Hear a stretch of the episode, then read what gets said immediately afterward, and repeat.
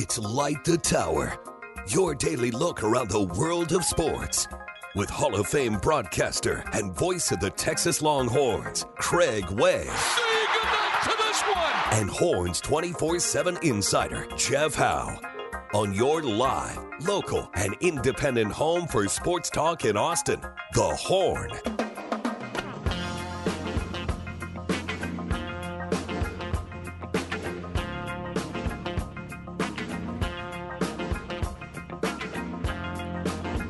Good morning to you on a Wednesday here in Austin, Texas. It's Match Play Wednesday.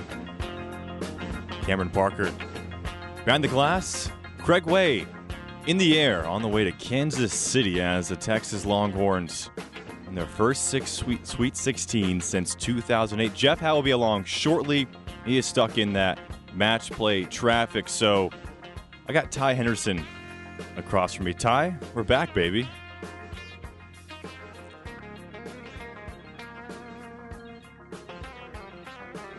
There. Mic one? Yeah, there we go. Now we're back. Yeah, I mean, we had a great show the other day. It's good to be back here with you, though, Cameron. Are you heading out to the Match Play at all yet? Tomorrow. Okay. I'm thinking tomorrow's the day.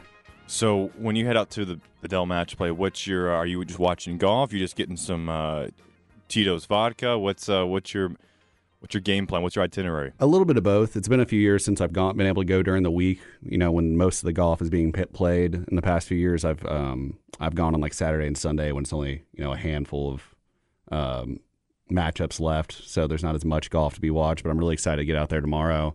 Like you said, drink some Tito's in the Tito's tent and watch my guy Scotty Scheffler. I'm really excited to see Tommy Fleetwood. Okay. Okay. I know you're a big Tommy Fleetwood guy, aren't you? Yeah, Jesus. Yeah, Tommy Jesus.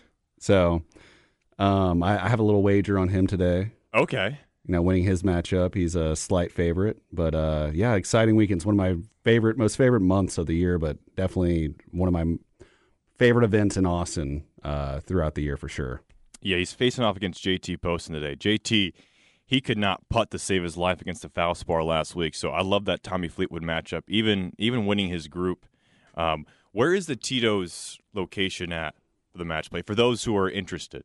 I'm not sure. I'm usually my judgment and memories are by the water clouded. Holes? Yeah, so it's one of the big grandstands. Okay, so you might be behind. I think the Dell grandstand, Hospitality 10, is right behind 13 Green. So are you... I might be thinking of that 10, honestly. Okay, so you could be. I know the one across from 11, the par 3, is the Cadillac Covert. Is that like the 1880? Isn't there like an 1884 tent or something? What is it? I think there is. Okay, I think I've. I usually having a very good time, and my memory is cloudy. But. So usually I'm not frequenting those locations because I'm out covering something for the Horn. But you have the fun part of it. Look at you being productive. Yeah. Well, if the weekend comes, it's hard when Scotty Scheffler keeps winning every single one of his matches because you can't really enjoy yourself, right? That's another guy that I have a wager on today. Yeah, he's playing the best golf, as we talked about. Heavy favorite today. Heavy favorite. I like him a lot. And then Chris Kirk and Matt Kuchar. Kuchar's playing Victor Hoffman today. If you're looking for some early action for Wednesday, Matt Kuchar, who lost to Kevin Kisner, I think, 3 years ago in the Match Play Championship. He's been playing phenomenal golf lately. He loves his course. I got Kisner. You like Kisner? He's an underdog. Kisner's always good. Yeah, he's a bulldog. He's a bulldog, Ty. Kiss is always a good bet. Look at the guys who, Kiss lost to Scotty last year in the Match Play Championship match as well, and Kiss wasn't even playing great golf coming into it. So it just seems like if you're a Match Play guy, it's a short course. It's not a bomber's paradise, so that helps a lot of the shorter hitters such as Kevin Kisner or the Matt Kuchars. But if you're interested in watching some of the Texas guys go out, Jordan Spieth, he tees off. I think 12-16 is his first match against Mackenzie Hughes, the Canadian. And then Scotty Scheffler teeing off pretty late today, 2:50 p.m. against Davis Riley. That'll be a tough one. Riley played pretty good last week against the Valspar. Out of their group, I like Scotty to come out. But if you're looking for some UT guys, 2:50, get off work, maybe take off work just a little bit early and catch the end of Jordan's match and beginning of Scotty's match. Hopefully the weather will clear up, because yesterday was disgusting, Ty. It was pouring rain. Traffic around here is it's not great, as Jeff Howe has found out, but it should be a fun week. Hopefully it heats up this weekend, and will you be out there this weekend as well? We'll see. We'll see. You know, I got the Saturday and Sunday lineup here at the Horn to do, and I know Roddy Rodriguez, it's looking like he might have a little bit of extra time on Sunday before the NASCAR event here at COTA. But, yeah, I mean, it's looking a little bit better outside. Is it supposed to get sunny today at any point? I don't think so. That's rough. But tonight you'll be back in the studio as well. Yes, for the Flex ATX show with tonight it's me, Derek Cohen, and Nolan Hogan. We'll be having some special guests in studio. Bryce Hager, former Baylor Bear, NFL linebacker with the Los Angeles Rams and St. Louis Rams, I think he played for. I think he goes that far back. And then we'll be having the Hayes running back on Room In. The names are escaping me right now. I don't have the sheet pulled up, but it should be a fun night with some local high school sports talk. I believe 7 p.m. start time. That's usually when, I mean, it's usually your show, right? That's when it starts, right? Hey, we haven't had it in like a month because of Texas baseball. Damn. So all the Wednesdays games, yeah. Yeah, so if you can't check it out today live, hornfm.com or search flexatx.com or the Flex ATX podcast. Again, Ty, Nolan, and Derek Cohen, the boss man. Usually not the on-air personality coming out of the bullpen, though. See, that's why I'm not going to be in the show tonight, because if Derek's going to be in there, I don't want to be. He's going to be taking notes and all that stuff. But, yeah, make sure you check that out. We'll be back in next week. I think Zach Lucero, he's going to Utah with his girlfriend's family. Look at him. Probably shouldn't have said that on air, but you know what? Pastor Smasher has a question for you, Ty. Ty, are you bummed out that Dell Match Play is not coming back? Yes, definitely. Yeah. I mean, I'm not an ACC member, so all the talk about, you know, members being upset about it, it's like that doesn't have anything to do with me. I just like having a golf tournament here in town. It's really always, I mean, it's expensive. I've never not had a good time out there. And how many of the top golfers are here? Was it 42 of the top 50? So depending on how you want to look at it, it's supposed to be the top 64 players in the world, but there's quite a handful who are missing because they're on the LIV Tour. So 42 of 50 is about right, because you're missing Cam Smith and Dustin Johnson, Abe Anser, Joaquin Niemann. So it's definitely the weakest field the Match Play has had in quite some time. So who takes those guys' places? Is it just the next 20? Yeah, basically the next guy is up on the official World Golf Ranking list. So it's why if you're looking at this year's list, and it's nothing against these golfers, but there's a lot of guys out here that you probably won't recognize if you're just a casual fan. I mean guys like Ryan Fox, doesn't really move the needle for you. Even JT Poston, the Postman, Victor Perez, Davis Thompson, Adrian Moronk, Andrew Putnam, Scott Stallings, Lucas Silver, all great players, but Scott Stallings is the only guy I've ever heard of all those names. You're missing Cam Smith. You're missing Dustin Johnson. I mean, Phil, he's not a top 64 golfer, but when Phil was a top 64 golfer and could play in this event, it's a big draw. How many times? Did Tiger only play once? He played once in the Austin one. He's won the most WGCs of all time, but he only played in the Austin Match Play once, which was 2018, and he lost in the semifinals to Lucas Bjerregaard after he beat Rory McIlroy on Saturday, which was the most fans I've ever seen at the Match Play in the 4 or 5 years I've covered it. So, and not only is this the last Dell Match Play here in Austin, but this is the last Match Play. Yeah, for now. Yeah. So do you think that's why was that decision made? Was that the guys on the tour don't like it, or is it just for TV viewing? I think there was a lot of different reasons into it. I know Dell wanted to change the sponsorship to Intel. The PGA Tour didn't want to do that. There were some disagreements in terms of the money, and basically the PGA Tour just stopped negotiating with, I believe, the Austin Country Club and Dell Technologies, and so when they were ready to come back, PGA Tour said, no, we're good, and they have already decided they wanted to move the Houston Open, which usually plays in the fall. That's been bumped up to this point in the schedule, because what the PGA Tour has done now, Ty, is they've created what they call designated events, which is basically the WGCs of the past, which is 8 events where you get more money, you get more... there's no cut line. There's no cut line. You get more money. It's basically trying to keep the PGA Tour guys on the PGA Tour from defecting to live. And so this year, the Match Play is a designated event. You get more money for showing up, and you get money even if you finish in last place. That next year will be taken by the Houston Open, but that won't be a match play. So the guys talked about it yesterday. John Rahm and Scotty Scheffler were all interviewed about the match play and what it meant to them and if they would want to have it come back. And both Scotty and Rahm said that, yeah, we love match play, but the way the schedule is, the PGA Tour doesn't have anything on the board for 2024. Now, it could theoretically come back in 2025, but it won't be at the Austin Country Club. It would have to be in a different venue. I don't know if it would be the Houston Open. It's got to be, you know, typically they look for courses that are great for match play style because not every course is great for match play. Like the Austin Country Club, great golf course, would not work in stroke play. It's just it's too short. But for match play, it's great because it does not favor a single golfer. So is Austin Country Club the only course in Austin that could host a pro event, or could something happen at like Barton Creek? I think Barton Creek would be – so the PGA Tour, it's not about the course. It's about, can they fit all of their hospitality tents? Can they have room for the media center? Can they have room for, you know, parking and all this other crap? It's about the infrastructure, not about the courses, which is why – so wouldn't Barton Creek have better infrastructure? Well, it's so hilly. I think it's so tough to get to, and with parking, I think it'd be a pain in the butt. I've heard rumors about Cimarron Hills in the past, which is up in Georgetown. That's owned by Jack Nicklaus. It's a really good championship-style course. Driftwood Country Club, that's brand new. Have not been out to that, but I've heard that it could definitely fit a PGA Tour event. I don't know, but it does suck not having a tour event, because the last 4 or 5 years, this has been the best week for me. It's so much fun to be able to get out there. But, of course, with LIV, I don't know if it's run its course, but it kind of sucks if you're a fan and you want to go out and you want to see, you know, DJ or Koepka or Cam Smith or Phil. You're not going to see it this week because, you know, they currently aren't allowed to play. And it's also really hard to watch that on, like, I can't find it on TV. What is it on, like CW? CWF, yeah.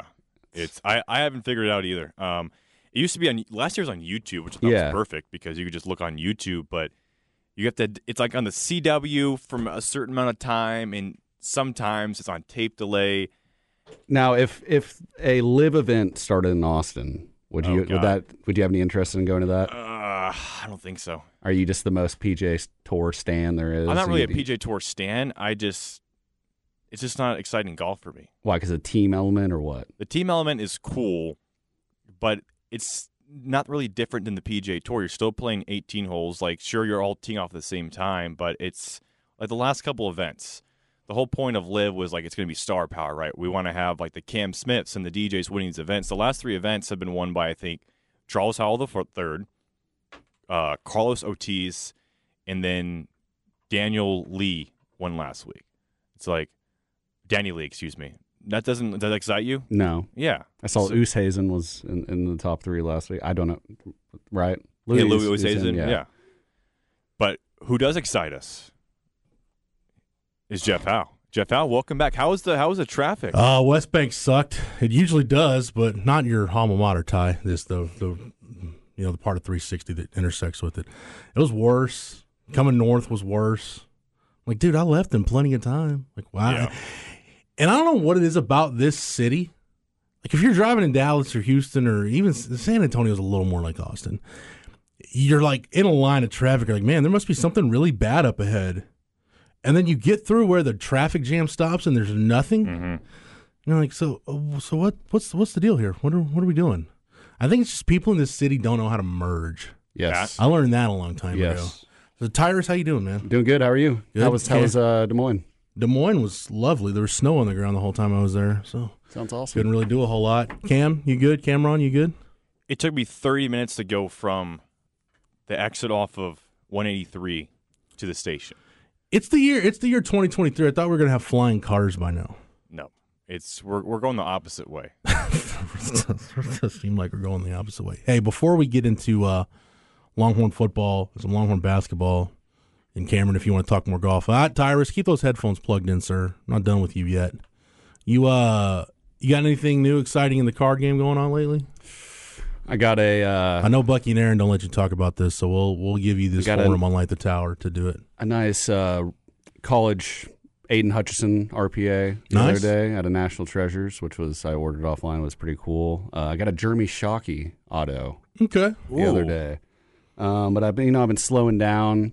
I had told you I sold my Trevor Lawrence Dragon Scale card was a sweet looking card. I know. I wish money was a little tight, and you know, sometimes I'm just trying to collect guys that I like at this point. You know, you've kind of inspired me with your my contenders auto project. Yeah. Did you like the deal I got on that Sam Ellinger card? Oh my God! Yeah, I meant to what at 99 cents. I won an eBay auction for that card for a whole 99 cents. Yeah, it was, and it should actually be in the mailbox today. So there you go, mail day. That today, yeah, mail. We'll have a mail day. There's something else. Oh, yeah, I went to Target last night. I had to run an errand. By the way, I forgot to tell you, Cameron, you'll love this.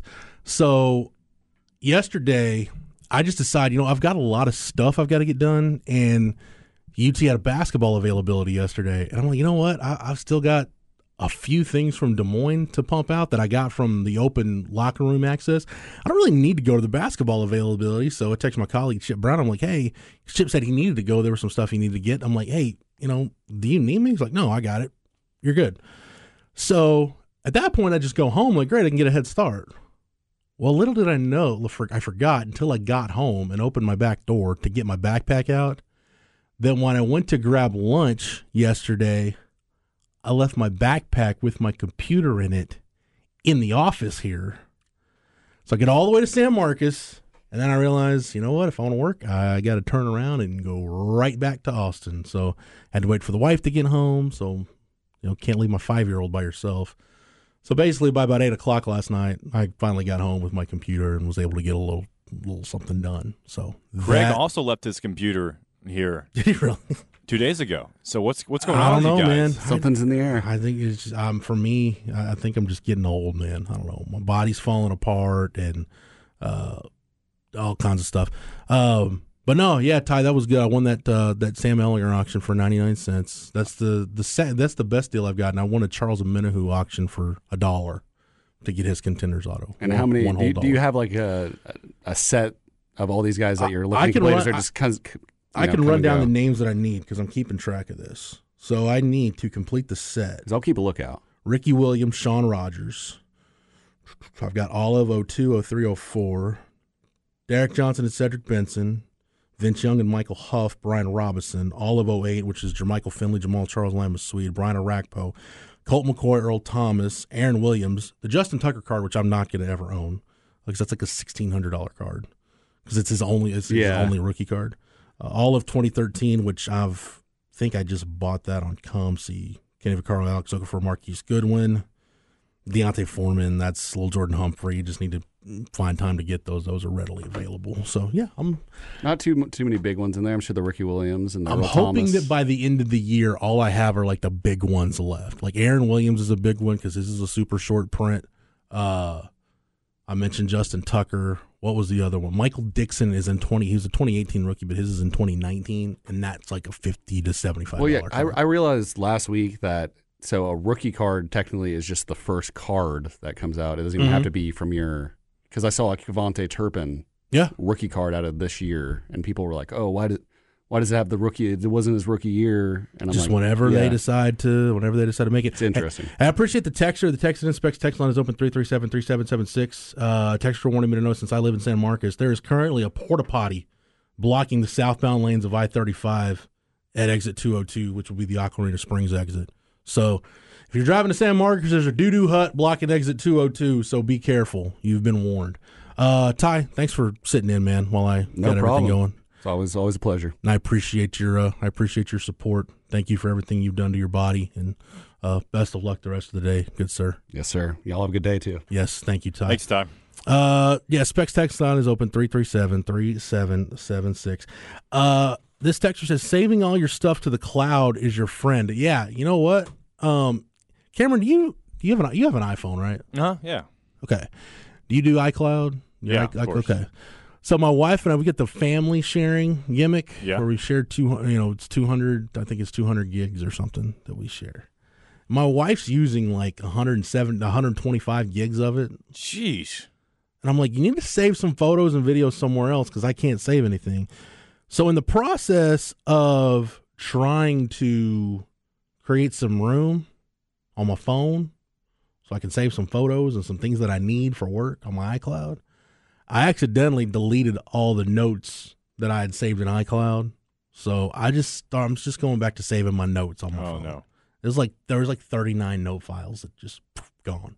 This is vapor. Not there anymore. I make sure I get the most amount of iCloud storage I can possibly get. Now, because I had to do that because I had like the iPhone 6 for about 7 years and just refused to upgrade because I didn't want to spend the money. And so those iPhones, they had negative storage, right? So you just had to get more and more iCloud.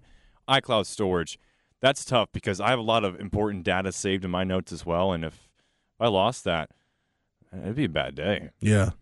No doubt. I don't know how I got my exit numbers in San Marcos mixed up. Exit 202 is going to be the Ranch Road 12 exit, which I should know because that's the exit I take to go home. So I guess when I go home later today, I hope the doo-doo hut has been picked up and it's not blocking my pathway home. Maybe you just missed Gerald. Well, and then, you know, that's why I love this show because somebody said, are we sure that's in San Marcos, not in Gerald? Bizarro Dale Dudley said, so somebody from Gerald lost their house while moving south. What the heck? Yeah. So, love you guys on the Specs text line. Cameron, I'll do this as so we got a Longhorn Notebook coming up next. Inconceivable to close out hour number one. Longhorn Notebook coming up next hour. Cameron's got a flex segment for us. Cameron, I want to do this as a prelude to the Longhorn Notebook coming up next. Anything come out of practice or anything that we talked about on the show yesterday as the Longhorns got back to work? Now, keep in mind the practice schedule. They were on the field yesterday. They'll practice today, tomorrow. No practice on Friday, and then they'll get back after it on Saturday because you got the coaches' clinic and a lot of other stuff going on campus on Friday, so they'll get after it on Saturday. Anything jump out at you, Cameron, that you're like, wow, we really need to latch on to that and file that away? The Cam Williams stuff from Sark, I think, was very encouraging about how he's gotten more physical, the weight he's lost, and just how high IQ of a player. It makes me encouraged as a Texas fan, and I think someone texted yesterday in the Specs text line is that last, like, now 2 years in a row where it's felt like the offensive line was a strength of this team, and going into this season, it might be the strength of the Big 12. I'm not ready to go that far. Okay. Just because of what we saw. Too much Kool-Aid in my Yeti right now? Well, a little bit, yeah. You might want to water some of that down as you take a big swig. I think this offensive line is good. It far exceeded my expectations last year. Let me just state that for the record. But I think as we found out in the bowl game against Washington, Bijan and Roschon did a lot on their own to maximize the running game. Now, you give the offensive line credit, certainly. But I just felt like those two guys, their ability to force missed tackles, to maximize runs, you know, they really added some juice to the run game that otherwise might not have been there. And it turns out in the Alamo Bowl, Washington had a much better defensive front and much better run defense than I probably gave them credit for initially because they owned the line of scrimmage in that game. I mean, Texas really just could not line up and run the football. So I'm not ready to say it's a strength of the Big 12, but I do like the fact that you've got guys that have room to grow. I mean, I've said it already this week. We forget that Kelvin Banks played as well as he did last year, as much as he did last year as a true freshman. Yeah. And a true freshman that didn't come in for spring ball. Mind you, he didn't come in until the summer. So Kelvin Banks still has some room to grow, and you can go on down the road. But that was my biggest concern with the offensive line. And Mike Roach and I talked about this 2 weeks ago when Mike was in town. My biggest concern with some of these Kyle Flood recruits, because I've seen Texas, as Texas has tried to find different offensive identities, they've tried to recruit different kinds of offensive linemen, and the thought of recruiting big guys sounds great, but if you get a bunch of really big guys that can't move, now you're putting yourself at a disadvantage. I think Oklahoma got into that at one point, just recruiting a bunch of really big guys that just couldn't move well. But to your point about Cameron Williams, we talked about it at Horns 24/7 earlier this week that, you know, when the team was practicing, he was getting a look at guard, even running with the ones a little bit. These guys have some versatility. Like, yes, spring is the time where you want to cross-train, but I think Kyle Flood can because you've got big guys that actually have some athleticism to them, that actually can move around a little bit. So they're not just big slugs, you know, meandering around the field. They're actually, you know, 6'5", 330-plus pound guys that can move and can play multiple positions, have some flexibility. So I do dig that, but we'll get into some other things because there was a few things that came up on the Longhorn Blitz podcast, which, by the way, you can hear tonight after the Flex Show at 8 o'clock. You can hear Longhorn Blitz with myself, Matt Butler, and Rod Babers. Anywhere you get your podcasts, search Horns 24/7. You click that follow button to get the Horns 24/7 podcast feed, and you get every episode of the Blitz whenever it dropped this morning, bright and early for you on your morning commute. You could get the blitz. So talk about a couple of things there and dig into some things Sark said yesterday. Cameron already mentioned the Cam Williams bit, but we'll dig into a few more things Sark had to say after yesterday's practice. We'll do that when we come back. Talk a little Texas football in the Longhorn Notebook here on Light the Tower, on the Horn, live, local, and digital, on the Horn app and at hornfm.com. Light the Tower.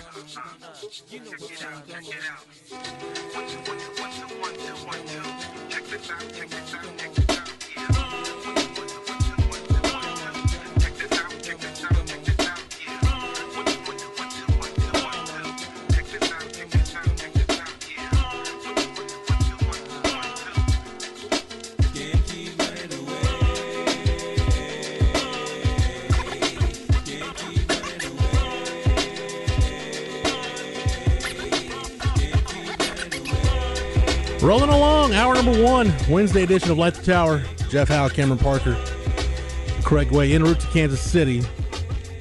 So in case you missed yesterday's show, our broadcast setup is going to be Cam and I in studio today doing the show.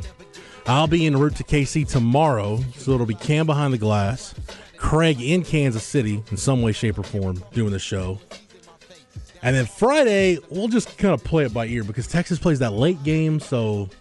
don't know exactly what the logistics are going to be for our Friday show, but Craig and I have time to figure that out. So, plenty of March Madness talk, Texas basketball, got Texas baseball coming up with a big series this weekend against Texas Tech to kick off conference play, that 11-game winning streak they're taking into conference play. So, plenty to talk about, but, man, I just want to talk some Longhorn football. We've been so basketball-centric, and nothing wrong with that because the basketball team has definitely earned the right for us to talk about them on the air, but spring football's back, so let's go ahead and talk football here in the Longhorn Notebook. Jeff Howe's Longhorn Notebook. Hey, Longhorn Notebook brought to you by Erin Bowersock, bowersockteam.com. She is your Longhorn lender. Head over there right now. Let Erin do for you what she did for Craig and Linda when they made the move to Georgetown, that home loan process. Craig has nothing but good things to say about how easy and seamless everything went thanks to Erin Bowersock and her team. Again, it is bowersockteam.com.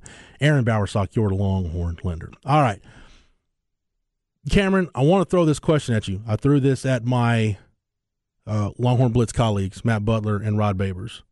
Of the three guys that returned to practice yesterday, Malik Murphy is a full participant. Jonathan Brooks is a full participant. Isaiah Nayer and Sark did say he's not a full participant. They are just monitoring his reps. He at least got back into the drills yesterday. Of those three guys, which one do you feel like is the most significant in terms of their return to this team? I mean, you can talk about it right now. Looking forward to the season. Of those three, which one do you say, yeah, that one means more than the other two? Nair. You said that without hesitation. Yeah. Easy question. Yeah, why? I think Texas really missed an outside threat last season. I think we saw the offense just kind of the sputter without Nair, without that number three guy really stepping up. We talked about Casey Kane and how he basically went MIA after the Iowa State game. No one else really became that guy outside of Worthy and Whittington. I think Nair, I'm hoping Nair comes in and relieves some of that pressure off of Xavier Worthy and also can help take the top off the defense because the deep threat, which is a huge part of what Sark wants to do offensively, has not been there the last two seasons. Now, of course, Nair, he might be 80% when week one rolls around, but I'd rather have him out there at 80% than not have him out there at all. You know what's funny is when he went down last year, I said on the show, I wrote on the site, because that's what Texas recruited him to do. That's why they got him from Wyoming. Like, you looked at his numbers and you start – I mean, I'm not just talking about the 44 catches and the 12 touchdowns that he had his last year at Wyoming, but you start looking at, like, his Pro Football Focus numbers and, you know, average depth per target, you know, contested catch rate, all that stuff of a big-time downfield threat where the numbers should be. Pretty comparable to, like, Gabriel Davis, where Gabe Davis was in college. And when he went down, I'd said the significance of the injury was – twofold. One, now you lost the guy that you recruited to be the vertical threat, and now you know you can't use Xavier Worthy as liberally as you were planning on using him. You've got to kind of pigeonhole him into that role. And people said, oh, no, you're wrong. It could be Troy O'Meary. It could be Brendan Thompson. It could be this guy. It could be that guy. You know, some people, and myself included to a certain point, were banking on, hey, maybe you get something from Ajay Hall. And Cameron, what happened to the Texas passing game last year, like you said? You didn't have a true downfield vertical guy. That's pretty much all he did. You put way too much on Xavier Worthy's plate, and we saw the passing game sputter at some point. So that's what I think the addition of A.D. Mitchell did, is between getting A.D. Mitchell and Isaiah Nayer, whenever he gets healthy, whenever he's 100% ready to go. And like you said, Cam, I think that's a good thing to point out. He may not be 100% this year, you know, because, yes, technology and surgeries and in medicine has come a long way, but, man, for speed guys, an ACL tear is still an ACL tear. So you just wonder, and a lot of that comes down to confidence. And building that confidence back up and making sure you're good to go. So let's just assume Isaiah Nayer, if he's 100%, that's probably more than you were expecting him to be this year. But like you said, let's say he's 80%. Between an 80% Isaiah Nayer and 100% A.D. Mitchell, you should have the vertical threat you didn't have last year. Now you throw in Xavier Worthy, if he has two fully functional hands, then you'd expect a better year from him, the return of Jordan Whittington, and then – you know, Jonte Cook has had a great spring so far. I think DeAndre Moore's put himself in a position to get some snaps. And look, there's a long way to go in spring ball, but I like the way that receiver core is shaping up. So I agree with you on Nayer's importance. Where I fall back immediately, my answer was I think of right now, and I'm not looking at it down the road. I'm looking at it in the here and now. I think getting Malik Murphy back on the practice field and getting him full go, I think that was the most important of those three returns. Okay. Because, again, I'm going to sound like a broken record. Steve Sarkisian's been the head coach of Texas for 2 seasons. And each of those seasons, he went to the backup quarterback by game 3. One, because of a performance issue in 2021, and last year, because of the injury to Quinn, you had to go to Hudson Card. Odds are, you're probably going to need your backup quarterback to play significant snaps. And whether it's Arch Manning or Malik Murphy backing up Quinn Ewers, you want your backup quarterback to be in that role because he earned the right to be the backup quarterback and to be the next man up, not just because it's by default and he's the only guy there. And we might get to that point. You know, maybe Malik Murphy transfers after spring ball or transfers at some point in the fall. I don't know. That's just me throwing out things that can happen because it's the quarterback position. We're in the transfer portal era. You're not going to keep a fully stocked quarterback room at all times. But, you know, what I know everybody has looked at those two quarterbacks, Malik Murphy and Arch Manning, in terms of, well, can they push Quinn? And actually, you know what? Sark can lay this out better. Can we got this cut with Sark talking about Malik Murphy yesterday, and he goes into like the quarterback competition and some other stuff. So let's just hear this cut from Sark real quick. Well, I think Ethan Burke has done a nice job. I think that we've seen. No, not that one. It's going to be about the quarterbacks. Do we have that one? Yeah, I thought Arch was Arch. I'd say today was his best day, which, you know, it should happen. Hopefully we've learned from week 1 and some of the things of whether it's the pace of play, whether it's the system, whether it's recognition of defense, whether it's ball placement, whatever that looks like. And I thought today definitely was his best day. All right, that was Sark talking about Arch Manning. But basically when he was talking about Malik Murphy, he said that, you know, everybody likes to talk about a quarterback competition, but all three of those guys, everybody in that room needs to be able to push each other. And I know everybody's been looking at, you know, can those two guys push Quinn? And I've even said that, can those two guys push Quinn? And if they do, you know, if they have really good springs, that's going to hopefully force Quinn Ewers to raise his level of play, and you'll get a much better starting quarterback than what you got last year. But that backup quarterback piece is so pivotal. You've got to develop that position. You can't, you know, it's the most important insurance policy in sports is the backup quarterback at any level of football. And if you don't invest in that position and you go to cash in that insurance policy, you're going to be up the creek without a paddle. Cam, you think you got this cut? All right, let's just play it and see if this is it. And it's easy to point to the quarterback competition. Every position's an open competition. I can't tell a guy right now, hey, at whatever position is, he's the starter regardless. Everybody should be striving to be the best that they can be. We've got a long way till we play, right, in September. So ultimately, yeah, can Malik push Quinn? Of course he can. You know, how far can he take it? Quinn's job is to keep raising his level of play so he can't catch him, right? And that should be at every position across the board. Yeah, for sure. So that's why I think getting Malik Murphy back is so big. You got to, everybody in that room has to push each other, and hopefully what it ends with is you end with a starting quarterback who has raised his level of play, who's ready to take a step forward from last year, and you've got a backup quarterback that, if they are called upon to go in and play, is ready to go in and play. And let's be honest, man, that's what you had last year. You've actually had that each of the last 2 years. I mean, you had that with Casey Thompson 2 years ago. And say what you want about Casey Thompson. Cameron, would you agree Casey Thompson played well before the thumb injury against the Oklahoma game? Yes. And when the thumb wasn't an issue, I know I'm using a lot of caveats here, but we've seen a lot worse backup quarterback situations at Texas than what Casey Thompson gave you in 2021. And honestly, by the end of that run where Hudson Card had to be your starter, that was the best football Hudson Card has played in his time at Texas. Or he was at Purdue now, so that was the best football that he did play in his time at Texas was that stretch. Because, I mean, you go back and like look at that West Virginia game. Man, that was, I would say, either late in the Texas Tech game or that West Virginia game was probably the best we ever saw Hudson Card in terms of his ability to throw the football 100%. And run the offense. Most confident he's looked behind center all career. So invest in the backup quarterback spot. Make sure you've got plenty of ammunition at that position. That is the one position where you cannot be left wanting. A position where Texas was left wanting 2 years ago were the edges. Cameron, you heard my stat, right, that I threw out about the edge defenders after I went and pulled some numbers from Pro Football Focus and did some napkin math on my own.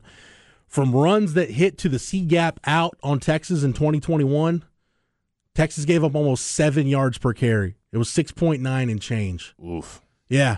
So the edges were pretty much non-existent 2 years ago. Now last year, the emergence of Baron Sorrell kind of had your veteran stalwart there at Ovia Gofu, a guy that, was he an impact player? No, but was he a guy that you could just put there? No, hey, he's going to at least do the job, and he's not going to really just screw anything up to where it's a detriment to your defense. Just a good solid piece there on the edge. But now you need those edge guys to take a step forward. You need a Justice Finkley to step up. And right now, if Texas went and played a game today, I think it would be Baron Sorrell and Justice Finkley. Well, what about Ethan Burke? What about Jamon Tapp? What about Colton Vosick? Sark went into some of those young guys. As he said earlier this spring, they're Rolodexing some guys through at those edge positions. Well, I think Ethan Burke has done a nice job. I think that we've seen flashes out of him. I think we've seen flashes out of Jamon Tapp. I think there's some position flexibility in Jure Bledsoe. I like the prospect of Colton Vosick. I hate it if I'm leaving somebody out, but again, we got a long way to go at that spot. I think Sorrell clearly, with the experience that he's had, that he's played with, feel strongly about that, and if we can create more activity out of him, I think he had 5.5 sacks last year. If he is that frontline guy for us, can we get that number, up closer to 10? What would that look like for us as a defense? So, but in the end, we're always trying to find complementary players, and how do we generate that pass rush that we so want, right? I think we're one of the top teams in the country at pressuring the quarterback a year ago. We didn't always get the sack numbers, but we got pressure on the quarterback. But ideally, we'd like to get the sack number up because that means we're creating negative plays, and it probably means we're getting off the field on third down, which is a huge point of emphasis for us this spring and then going into the fall. I still feel like their best pass rush presence is going to be on the interior until proven otherwise. Like, I think Byron Murphy might be their best pass rusher. We know Tavondre Sweat has the ability in the middle of that defense to disrupt the quarterback. We've seen Alfred Collins do it in flashes, and, man, I really, really, really hope that Alfred Collins puts it together because, Cam, you've seen him in person plenty, and when you go out to the practice field and you watch Alfred Collins, you're like, man, when you put an NFL defensive lineman together, like, that's what they should look like. Like, I think as long as he doesn't have just a terrible year, even if he has an okay year, I think Alfred Collins is going to get drafted next spring. It felt like because of the measurables, I think he'll test off the charts. And if he's productive enough that to remain intriguing, I think he'll get drafted. And honestly, like at this point, I feel like Alfred Collins, I feel like his trajectory is a lot like Henry Melton in the sense that I think he's going to have a much better pro career than he will have had a college career. Do you think that one of the most important traits for a defensive lineman, interior defensive lineman, is the motor in your mentality? Because it feels like with Alfred that kind of like the same way with Snacks and even Ojimo like 2 years ago. It felt like they didn't have playing their best ball, and then this past season they both kind of balled out. In the defensive line, interior-wise, became a strength, and it felt like we're waiting for Alfred Collins to make that step. And I'm curious, is that more of just you got to have maybe that determination and that hunger that we saw out of Coburn and Ojimo that you need to have as an interior defensive lineman because it's such a tough position to play? I think for Alfred, the big thing, and this is just me from the outside looking in, for me, I think it's he needs to have a defined role. I think at times, like, I feel, especially 2 years ago, it just felt like they tried to do too much with him. Like, oh, we're going to play him at a 3 technique this game, and then he'll be at a 5 technique this game, and then we can move him around. Maybe he's just not a guy that can play multiple shades. Maybe he's a guy that needs more of a defined role. I don't know what it is, and I don't know. I'm always hesitant, Cam, to use the he needs to up his motor kind of deal because you just don't know. Is he having a hard time understanding it schematically? Or the coach is not relaying the information properly? Like, there's a disconnect somewhere, and I would just like to see whatever the disconnect is that's going to help him become a more consistent player. I would just like to see that disconnect fixed. But, you know, the edge guys, edge is one of those positions. There's a lot of talent there, but it's inexperienced talent. That's why Justice Finkley has the edge on those other guys because he's just played more than those other guys have. But, you know, it's going to be a big spring for those other guys, for Tapp and Burke and Colton Vosick. Maybe Chris Ross gets thrown in there since he's moved from interior D-line to edge. Dre Bledsoe's the most intriguing guy on defense, period, for me. Because at, 6'3", 270, Sark has already said he was one of their best athletes on that side of the ball, period. Everything he brings to the table, you could see him being a guy that is an impact player. But, again, it's just where is he going to settle in? I think this year, because of the depth you've got, it's probably more situationally, kind of a more week-to-week thing on where you play him. But I'm really excited about Dre Bledsoe. But, again, part of that group that's talented, they're just young and inexperienced. That's why I think initially, a lot of your pass rush pop is going to come from the interior with Byron Murphy. I've yet to talk to somebody, Cam, who has a bad thing to say about Byron Murphy's trajectory. Everybody in that program that you talk to assumes he's just ready to take off and take another step and be that next stalwart defender in the middle of that Texas defense. So everybody feels like Byron Murphy's getting ready to take off, and I would not disagree with them. I think the more snaps he gets, the better he's going to be. Him and Mo Blackwell were two names for me that it feels like the more snaps they get this year, the more experience they have, another spring and fall to develop, they're going to be two key playmakers for a Texas defense in 23. I'm a Mo Blackwell truther. I do not hide that. I'm very, very high on Mo Blackwell. And I'm not the only one who's high on Mo Blackwell. I've heard there's some folks inside the program that think very fondly of Mo Blackwell. That's going to do it for this hour's edition of the Longhorn Notebook. We'll keep that conversation going in hour number 2. But coming up next, to close out hour number 1, a little inconceivable on Light the Tower. On the Horn, live, local, and digital, on the Horn app and at hornfm.com. Light the Tower with Craig Way and Jeff Howe. Inconceivable. Inconceivable. Inconceivable. Inconceivable. You keep using the word. I do not think it means what you think it means. All right, we'll start Inconceivable with a contribution from one Cameron Parker. Cam, what do you got? It could be the traffic. That's been pretty darn inconceivable. But I'm going to go to Jacksonville State baseball. This is about a week old. Don't think it's been discussed in the show, but one of the greatest laugh-out-loud moments I've had watching college baseball, and I feel really bad for this announcer. I'm sure you've heard it, Jeff, but don't do this, Craig Way. Designated hitter looking to get aboard. Sorry about that, folks. Yikes. Designated Hitler. Always gives me an opportunity to bring up the chicken chain in Thailand that was Hitler fried chicken. You know about the Hitler fried chicken bit, Cam? No. Yeah, there's just, I don't know, apparently in Thailand they have some kind of weird obsession with Hitler. In Thailand? I don't think it exists anymore, but yeah, it was Hitler fried chicken. It was like KFC, but instead of the Colonel, it was Hitler. Yeah, that's not going to fly.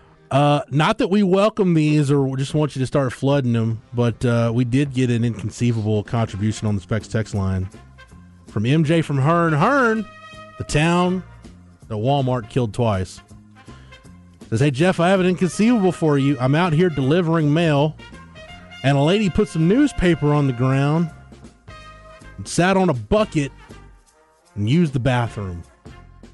Maybe she's from Gerald," with two poop emojis. Cameron, have you ever seen anyone drop trowel and just relieve themselves in public? No, that's... I don't know what I'd do. Like, it would be... It'd be a shock to the system, man. So is this happening in Hearn? I don't know if MJ from Hearn is delivering mail in Hearn or just somewhere in the Bryan College Station metropolis, but yeah, somewhere in that area. I haven't been down so bad where I need to find a bucket to do my business. But you been in have you been in one of those emergency situations where a bathroom wasn't available? And what's the weirdest place you've used for a latrine? The woods out in Big Bend, Texas. Okay, was it a camping trip? Yes, there's no bathrooms. Okay.